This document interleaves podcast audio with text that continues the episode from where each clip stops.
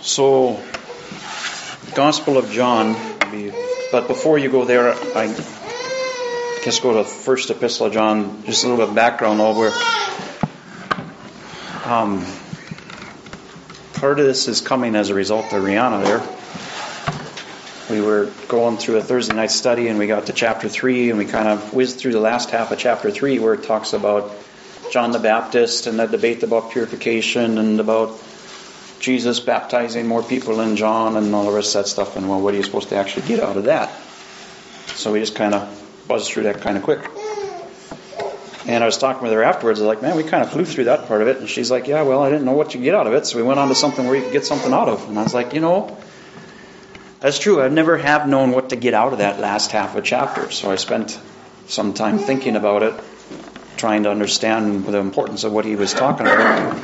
And as a result of what I had been missing in the last half of chapter 3, unlocked the whole book to where it just seemed to all flow together and all. It was just, it was pretty cool. So what we'll be talking about this morning is a little bit as a result of that where things just seem to really be cohesive. But the topic is, uh, go to 1 John chapter 2 because I want to raise a question so you can understand the significance of what we'll be talking about. 1 John chapter 2 and verse 15 Do not love the world or the things in the world. If anyone loves the world, the love of the Father is not in him. These are strong words. And uh, at first, it seems really clear what he's talking about. Don't, don't be loving the things of the world. And you remember the Puritans and the believers back in the, you know, back at the beginning in America or whatever, where they, they purposely lived a simple life. They didn't dress extravagantly. They didn't own lots of things because they were trying to not love the world. Because probably because of this verse, you know, who wants to be caught loving the world when the the the uh, the effect of loving the world or the result of loving the world is that the love of the Father is not in you. that makes it serious. So I think a lot of times we've just kind of assumed that he's meaning that we should live simple lives. But then you've got passages like 1 Timothy chapter 6, uh, where Paul makes a comment about rich people. He says, chapter 6 and verse 17 Command those who are rich in this present age not to be haughty nor to trust in uncertain riches, but in the living God who gives us richly all things to enjoy. And he goes on to talk about them, how they should be do good and be rich in good works and so forth.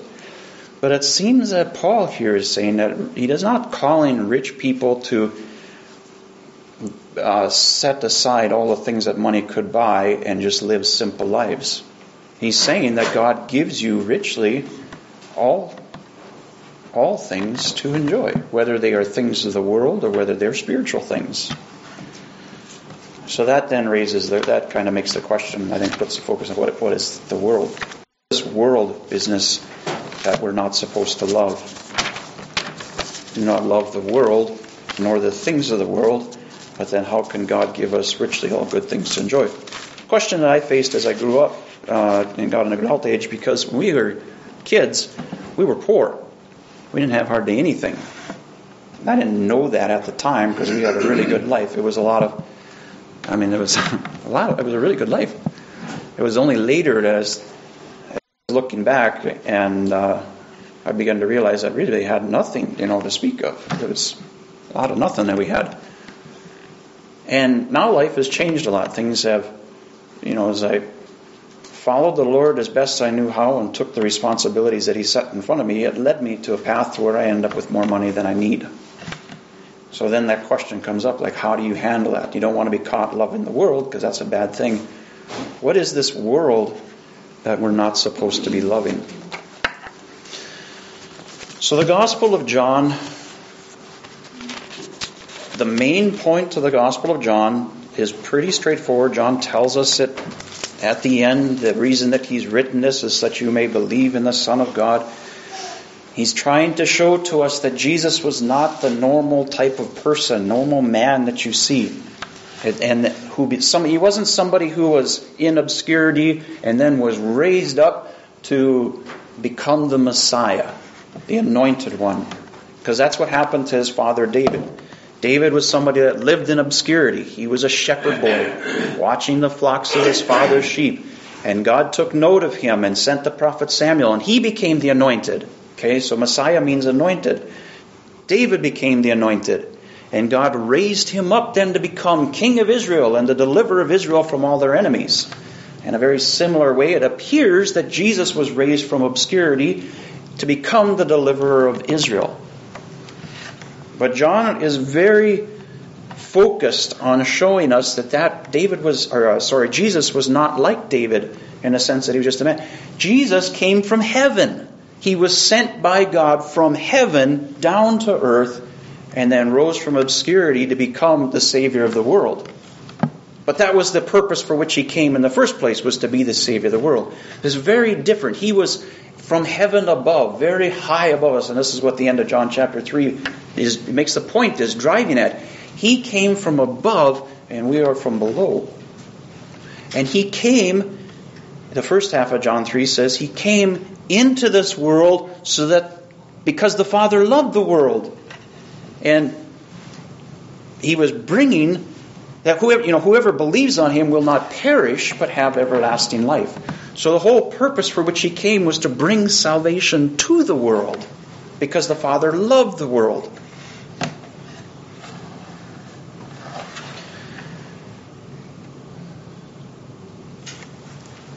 After uh, so in John chapter 3, it, it, discusses where Jesus came from, and then chapter 4 begins to talk about how he, uh, I don't know, it, it, talks about believing really, and what it means to believe and so forth, and what it's called to believe. But then in chapter 5, takes a turn, and he begins, John writes about the conflict that Jesus had with the Jews, and how they would attack him, and how they hated him, and it goes on and on and on chapter 5 and then 6, and not so much conflict, but it was, again, it was Jews that opposed him. There was some conflict there. And then 7, there's a lot of conflict. And 8, I mean, they're about ready to stone him. And 9, they're kicking his followers out of synagogue. in 10, you know, he's again face to face in God. It's just endless conflict. But in those stories of conflict, he shows to us the characteristics of the world. What this world is like that we're not supposed to love and that we're supposed to stay away from and how it is that that world and the things of the world, there's not just this but also the things of the world, and how the world takes the things that God gave us richly to enjoy and turns it into something that you need to watch out for. And that's what I want to look at. What is this world that Jesus was talking about?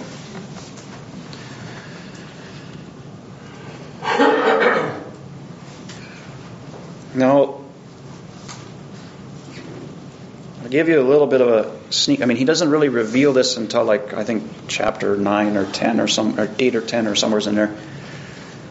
But he shows Jesus shows that these religious Jews that he's facing that they are of the world. They are the if you want to see what the world looks like, these Jews are exhibit A. So you need to keep that in mind because as we go through, as he's having conflicts with these Jews, they look like religious Jews, but they are exhibit A of what the world is. And he's going to show the characteristics, the, the heart characteristics of these Jews, and they become then for us an illustration of what the world is. So, chapter 5. Uh, haven't really thought out how I want to go through this piece by piece, you know, because you could spend a lot of time. We don't have a lot of time. Chapter 5 begins with a very odd story of the lame man laying beside the pool, and uh, Jesus comes to him and asks him if he wants to be healed, and the guy's like, "Well, what do you think I'm sitting here for, anyhow? I mean, this is something, but I just I can't quite get to the pool fast enough. You think I'm just sitting here to look at the waters? I mean, I'm trying to get in the pool." And Jesus is like, "Well, I'll solve that problem." And he heals the guy, and he says, "You better pick up your bed there and put it away." So the guy's carrying his bed off, and he gets confronted by the Jews who tell him, hey, this is a Sabbath. You're not supposed to be doing any work on a Sabbath. Carrying your bed is clearly work. And so he's, and they said, who?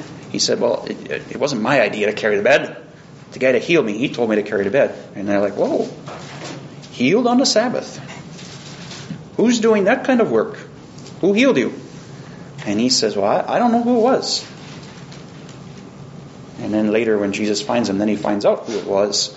And he goes back and tells the Jews, well, that was Jesus that gave me such a command. His fault. So the Jews, they hated Jesus. It says in verse 16 of chapter 5 For this reason the Jews persecuted Jesus and sought to kill him because he had done these things on the Sabbath. Why did the Jews hate Jesus for doing those things on the Sabbath? They, uh, well, because they were very zealous for the Sabbath. The Sabbath was a, a big deal for the Jews. There was a number of times where God had caught them not keeping the Sabbath and held them accountable for that. For that, and and they became aware that that Sabbath was, although it seemed like an insignificant command, it was a very important command, and they needed to be keeping it. So they were very zealous to keep it. So now you've got this guy who's going around healing people on the Sabbath. Well, that's not a minor thing. That's a major work to heal somebody on the Sabbath because of their zeal to keep the Sabbath, they were angry at Jesus. My point is that these Jews are not what you would normally think of as worldly people. They're not out there breaking God's commands left and right, living however they want to. They are very zealous to keep God's commands. Well, what's their problem then? Why is it then that if they're so zealous to keep God's commands, why is it they aren't close to God? Why is it that they are counted as part of the world and not part of God's children? And so the conversation goes on. Jesus tells them who he is. It's again, it's that theme that's constantly repeated through John. He said, you know, he's like, I'm I am with the Father. Everything I do is what the Father shows me to do. I'm not like your average man that's learning what the Father wants him to do. I know what the Father wants me to do, and I'm doing it. Always, everything I do, constantly in step with the Father. And He has given me a position of honor. You should be honoring me like you honor the Father, because I have the judgment of who lives and who dies. When the when you guys come to the end and you're be judged in all your actions, you come before the throne of God, I'll be sitting on the judgment throne and I will be making the call of whether you live or die. So you need to honor me like you honor God. That's the first thing that he, he, he tells them. Then he, he turns to them and he says, Now, let's, let's take a look at you guys. He says in verse 38, well, let's, let's do verse 37.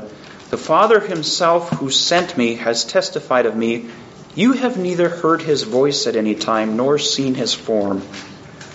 But you do not have his word abiding in you, because whom he sent, him you do not believe. You search the scriptures, for in them you think you have eternal life, but these are they which testify of me, but you are not willing to come to me that you may have life. So he's he's fair to them. He says, Look, you guys you do search the scriptures and you search it hard. And the Jews do, don't they? Even to this day.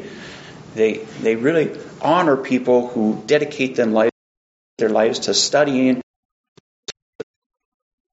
and the teachings, everything that they can about the Word of God. I mean, they study it hard, and they always have.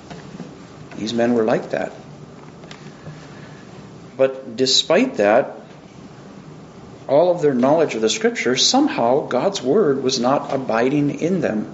It, it didn't have a home. It wasn't living wasn't living inside them. It was just dead words, I guess, inside them, not living words. I don't know. One characteristic of the world is that the Word of God doesn't live in them. They know about it, but somehow it's not a living word inside of them. I, you know, I, how are you going to describe what that means? What's the difference between having the Word of God in your mind and having it alive in your heart? That's if you've experienced it, you know it. If you haven't, how do you describe it? But he continues on. He says, Look, in verse 41, I do not receive honor from men, but I know you that you do not have the love of God in you. I have come in my Father's name, you do not receive me. If another comes in his own name, him you will receive. Now he begins to shed a little bit of light to what it means to have the Word of God living inside you.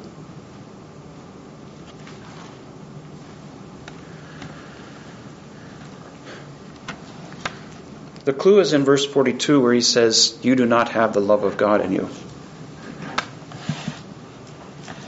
If the Word of God is living inside of you, that means what the Word of God says is relevant to what you're doing in your life today. So the actions that you do, the Word of God addresses those actions. It talks about those actions. Now, some people will say, let's, let's take the command of thou shalt not lie, for example, bear false witness. And uh, they'll take that command and they'll say, uh, well, what I was doing wasn't actually a lie. I mean, it was just kind of more of a white lie. It was kind of maybe misleading that person, but it wasn't an actual lie.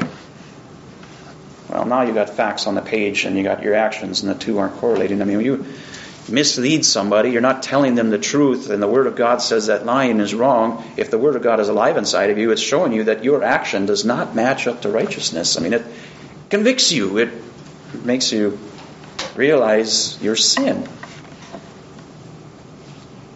Evidently, they had the Word of God in there such a, in such a way that it wasn't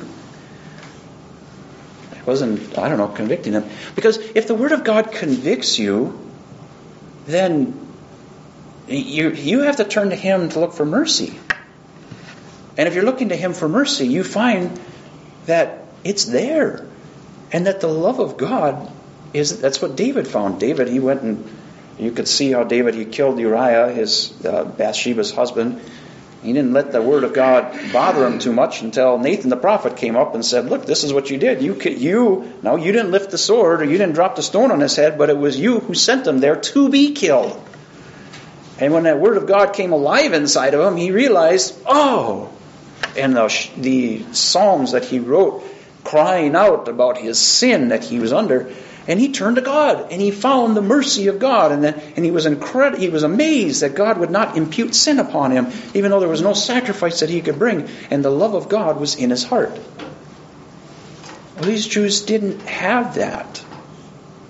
They knew the word of God, eh, but for some reason it didn't bring them to the point where they needed the mercy and they were looking and finding his love. The love of God was not in their heart. But what did they do? He said in verse 44, How can you believe who receive honor from one another and do not seek the honor that comes from the only God? They were they thought as long as people approve of me, then I'm fine. And the little guilt that I feel inside, it's it's a lie. I mean, it's they as long as I mean they were this is what the world does. This is, the world looks for approval. We all look for approval. Everybody does. But the world looks for approval from each other instead of from God. If you're looking for approval from God, then when you do something and God's word says that you ought not have done that, that brings you to the guilt, which turns you to the mercy, which implants the love of God in your heart. If you're looking for honor from other people, you do something wrong and you're embarrassed and everybody's looking down on you, you try to make it up and get things up. When I was, we were part of this uh, group of engineers in North Dakota, ACEC, and, and it was a weird thing. It was mostly civil engineers, and there's a lot of civil engineering firms in North Dakota. I don't know, maybe a dozen or so, or I don't know if there's even that high. It's, it's not a ton, but there's several. And so you get together every year and you talk about the legislature because you want to influence the laws that benefits us. That's just how it works. You know, this lobby thing is for real. but you know, you try to you talk about the legislature, and then that you'd have an award ceremony. People would present their designs, judges would look at it, and then somebody would get an award. And uh, one of the guys was telling us, you know, you need to put your, some of your projects in there so that you guys can get an award. And I was like, this is so stupid. I know most of these people in this room. There's not that many engineers. I mean, like I know most of them. I interacted with them, And if I'm going to go, I mean, it's like these guys are going to come up and just pat me on the back and say, "Oh, here, we're giving you this award." And I was like, "Oh, thank you very much. Next year, I'll give it to you." You know, and that's that's all it was because every year you had to do. And there's only so many engineering firms, so every firm got an award every other year or something or another. And it was, it was stupid. But they were looking for honor from one another, and that's the way the world does. But you, it's better, you know. What if you take it on a national level? Then it's impressive. You get a real award. Then, I mean, you even get like you could end up like uh, my brother-in-law ended up as a small business of the year at the White House lawn, and he gets recognition from the president himself.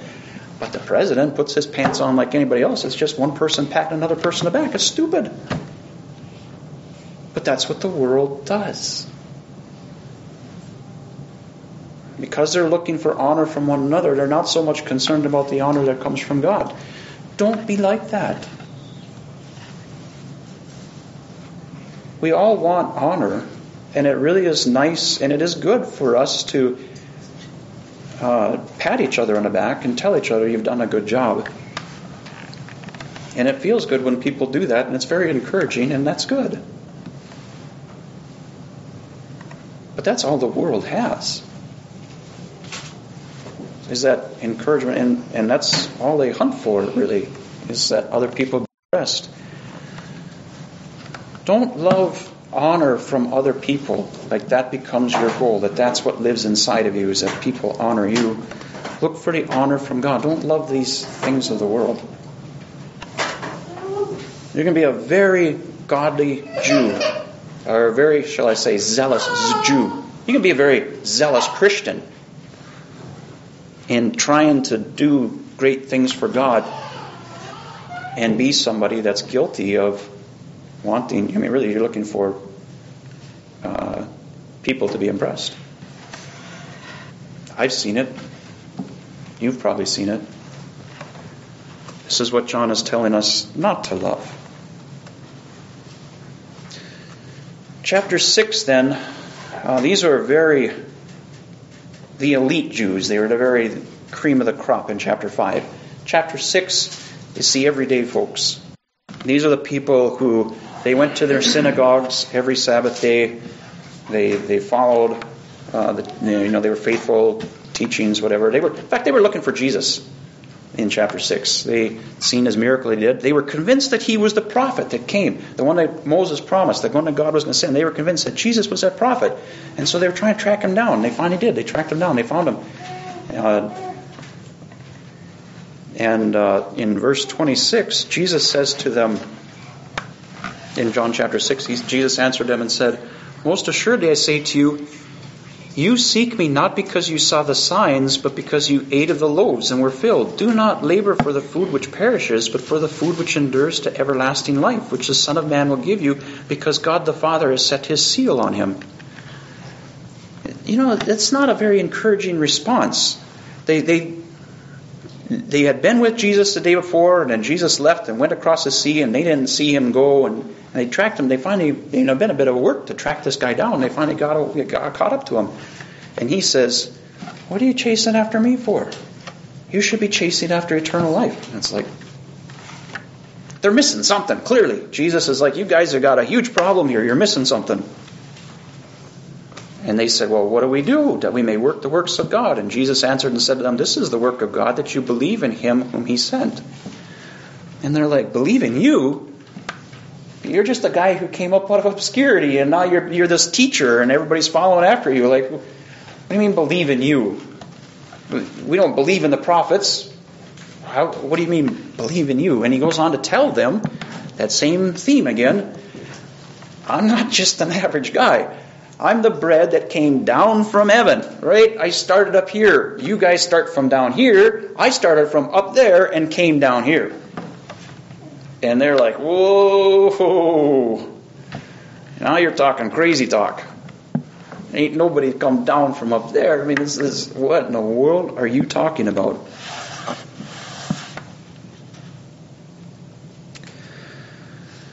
And he says in verse 43 Jesus therefore answered and said to them, Do not murmur among yourselves. No one can come to me unless the Father who sent me draws him and I will raise him up at the last day. what he's getting at here, he's saying there are some. Uh, he's, I think he's, I think he's talking specifically to the Jewish people, although it applies to the rest of the world. But keep it in context of Jewish people, because the Jewish people are all the people of God, right? God had brought them out of the land of Egypt. He had made a covenant with them. He had established them as His people, and he, he's stuck with that. Made he's he's stuck with that covenant throughout all their history, even up to the present time when Jesus was there. So there they have the people of God, and some of these Jews were drawn to Jesus like they they grabbed on and they wouldn't be shaken like they said this guy has really got something and they followed him to the end then there was other people that were intrigued by Jesus, but just as a, a, a prophet maybe or a great teacher, you know, like they didn't really see him as much more than that. And Jesus is saying, look, there's a difference between you. Some of you are really drawn to me, some of you are at best only intrigued. And he tells them, look, this drawing to me is not by accident or happenstance. This is what God is doing drawing certain ones to me. It's not just uh, something that happens in their mind, but God is working a work where these Jews are drawn to me. And the rest of you are not drawn. And he explains what the difference is. In verse 46, he says, It is written in the prophets, they shall be taught by God. Therefore, everyone who has heard and learned from the Father comes to me.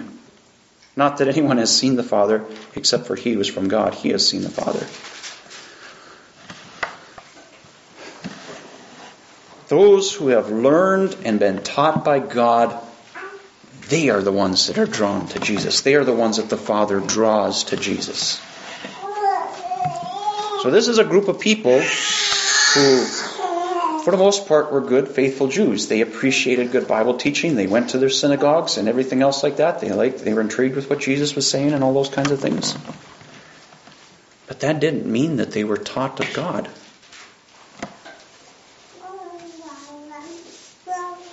They just, I don't know, they, they went to synagogues because that was the right thing to do. And that's what they were Jews. That's what you were supposed to do. But in going to the synagogue, they never, I don't know, they liked the teaching of the good rabbis. They liked the good stories that were told. They didn't like the teaching of the bad rabbis. They tried to arrange their Sabbath day activities so that if it was a bad rabbi teaching, you know, might kind of be sick that day or something. But the good rabbis, you kind of made special. You know, they were. Um, the rabbis were sitting there trying to convey to them these are the words of God, and it's like it's like they never took their Christian life to that next level where they were trying to take, they were taking their own Bibles and trying to understand what does God say to me? They were just content to, to hear what other people said about God and hear the story, whatever. That's what the world does. The world doesn't really have much of an interest of learning what God has to say even if they're religious people, there are a lot of religious. These are religious people in the world. These are, but they are of the world. They don't have an interest really in what God says. They don't. They enjoy the the Sabbath day synagogues. They enjoy the picnics with all their fellow Jewish, good Jewish people. They don't hang out with the bad Jews. They hang out with the good Jews, and they have good times together. Somehow they never had an interest really in learning from God. I don't know if you've ever seen anybody like that before people who go to church, people who are faithful doing church activities, but they really just they don't really have much of an interest. Like they don't mind reading their Bibles sometimes, and some of them they read a little devotional with their Bible, you know, so they can get something out of it. But it's like they I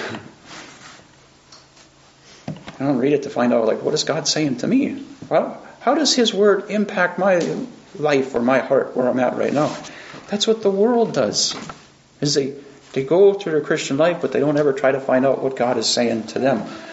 Don't do the things of the world. Don't love that nice, comfortable life that God gives us so richly, and then never bother to to draw near to God, to hear. Don't be like the world.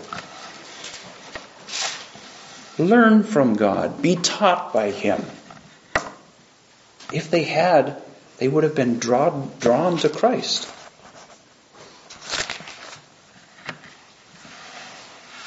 Peter, that goofball fisherman who no idea what kind of characteristic he had as a person. I mean, he seems kind of impetuous. He says a lot of things, but one thing he shows evidence that he was taught by God.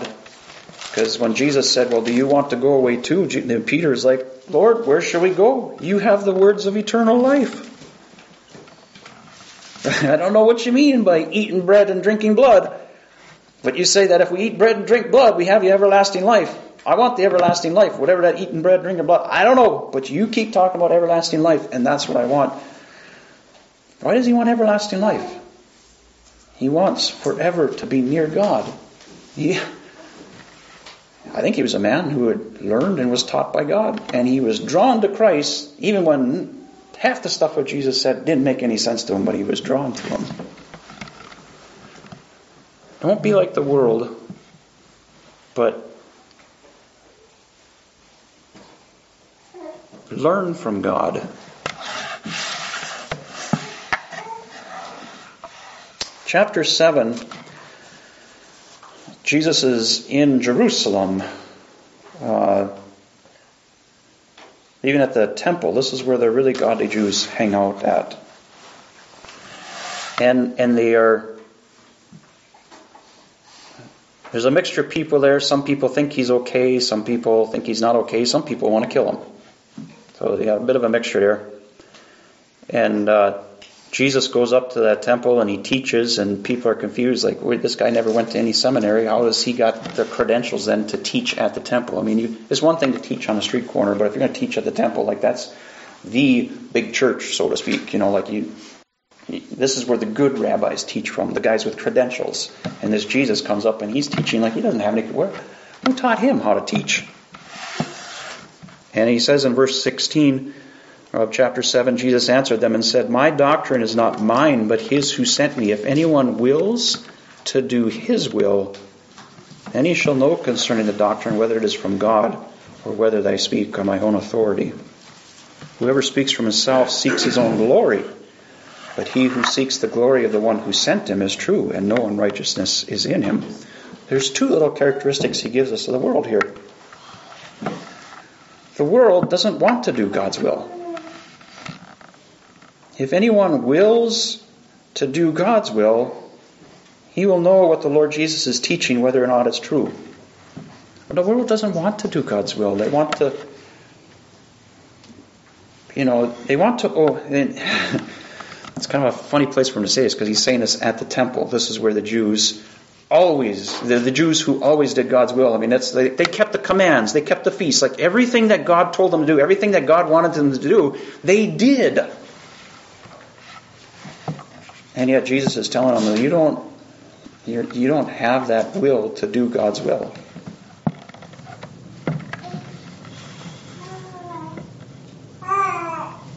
The second part he says, He who speaks from himself seeks his own glory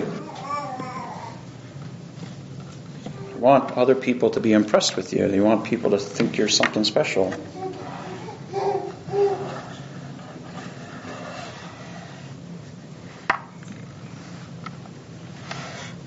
If you want to do what God wants you to do, and you see in His Word what He wants you to do, like the real, not just the commands that He gives, but the heart behind the commands, what you find out is that you can't do what God wants you to do. I was talking to a guy this week, and he's one of those that are very zealous to do what God wants him to do. He wants to live his life absolutely perfect. That's his, it's his heart's desires to do what God wants him to do.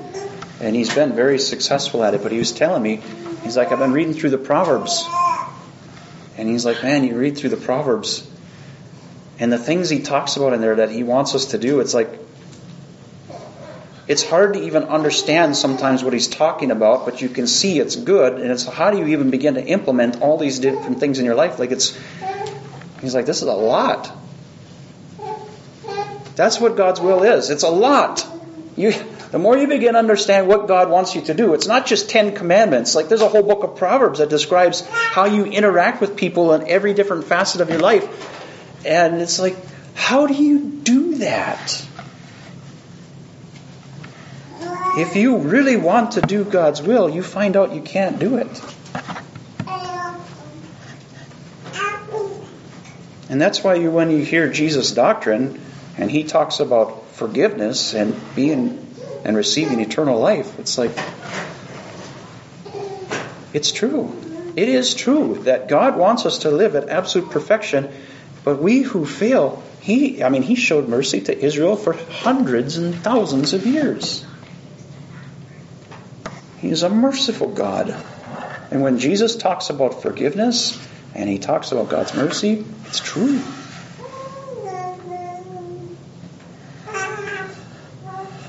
Don't be like the world and just passes by the will of God. They, they obey what they want to obey, what they can keep, and then just kind of ignore the rest of it.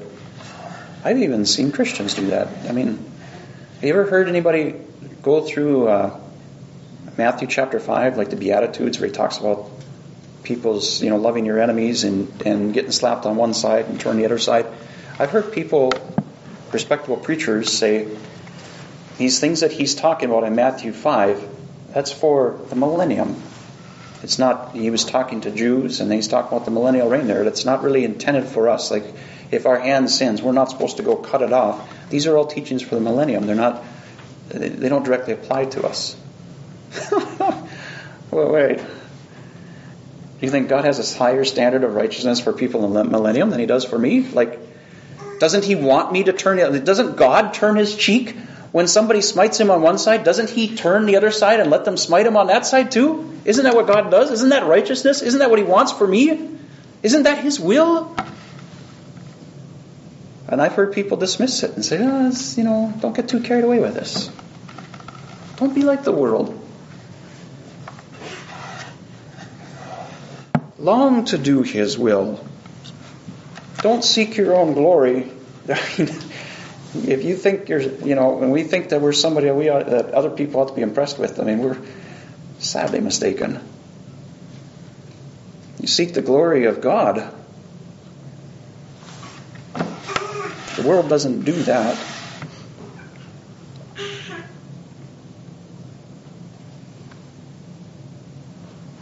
And as a result, Verse 28, Jesus cried out, and he's, you know, as a result, the world, I mean, as a result, the world not wanting to glory, to glorify God, they're not wanting to do His will. This is this is what happens to them. Jesus cried out as he taught in the temple. He said, "You both know me, and you know where I am from, and I have not come myself, but He who sent me is true, who you do not know." They don't know God, and they're okay with it.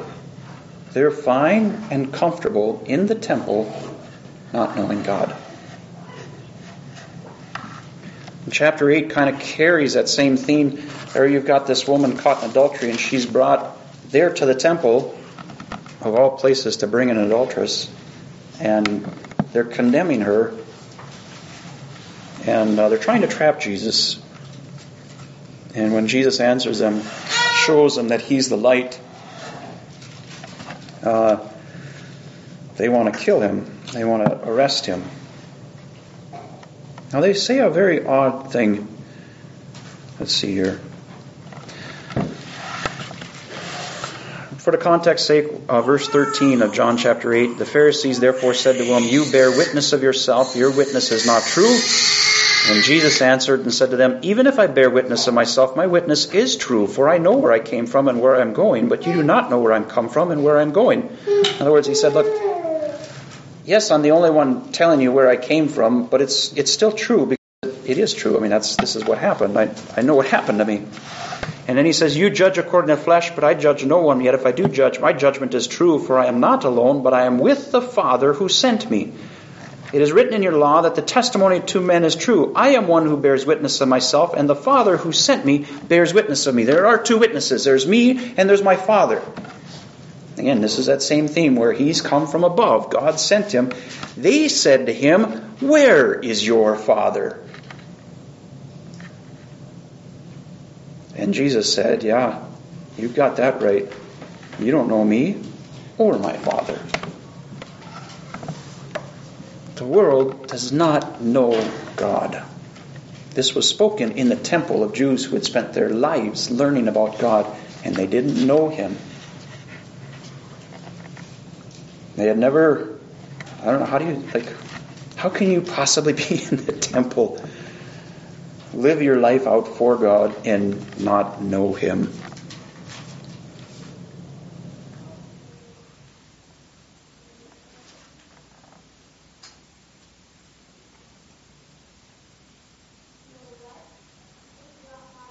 And this is where he tells them uh,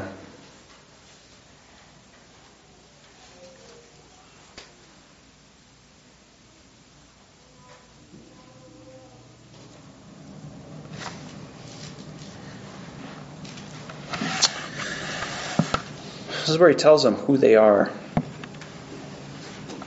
They are they're talking about being in bondage. He said they've never been in bondage, and then he says in verse 37, he says, "I know you are Abraham's descendants, but you seek to kill me because my word has no place in you. I speak what I have seen with my father, and you do what you have seen with your father." And they answered and said to him, "Abraham is our father." And Jesus said to them, "If you were Abraham's children, you would do the works of Abraham." But now you seek to kill me, a man who has told you the truth, which I've heard from God. Abraham did not do this. You do the deeds of your father. He's saying, look, you claim descendancy from Abraham, and that's what you have. But you are somehow not children of Abraham. You don't have the same heart as Abraham. You are you're living a whole different kind of life than what Abraham lived. You're doing the deeds of your father, and they're like, well, wait a minute. We have one Father, God, and Jesus said to them, If God were your Father, you would love me, for I proceeded forth and came from God, nor have I came of myself, but He sent me. Why do you not understand my speech? Because you are not able to listen to my word. You are of your father, the devil. And the desires of your father you want to do. He was a murderer from the beginning and does not stand in the truth. Those who are of the world are children of the devil.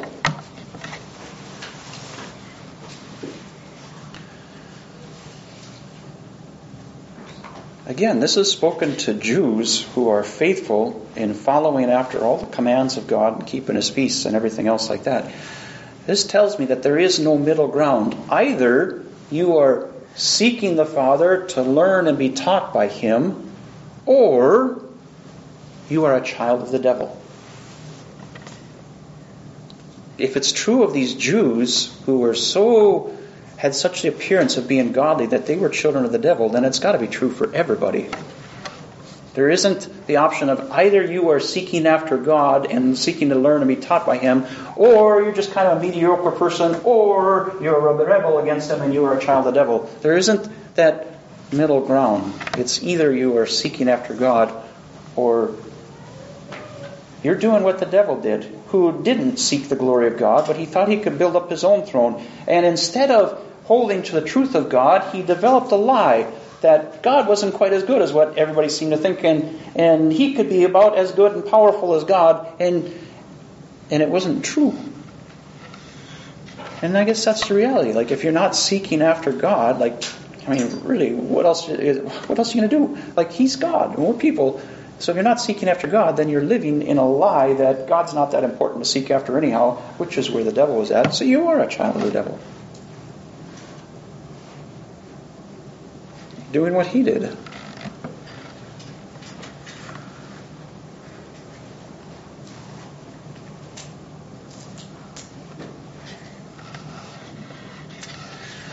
Jesus in verse uh, 54 Jesus said, If I honor myself, my honor is nothing, but is my Father who honors me, of whom you say that he is your God. Yet you have not known him, but I know him.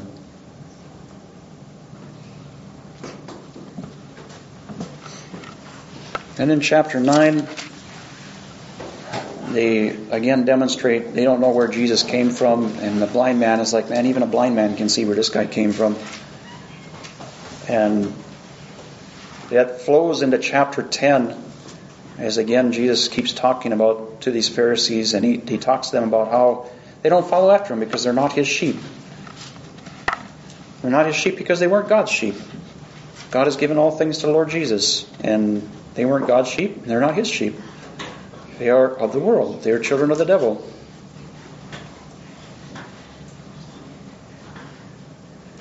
But notice what he says in verse 34.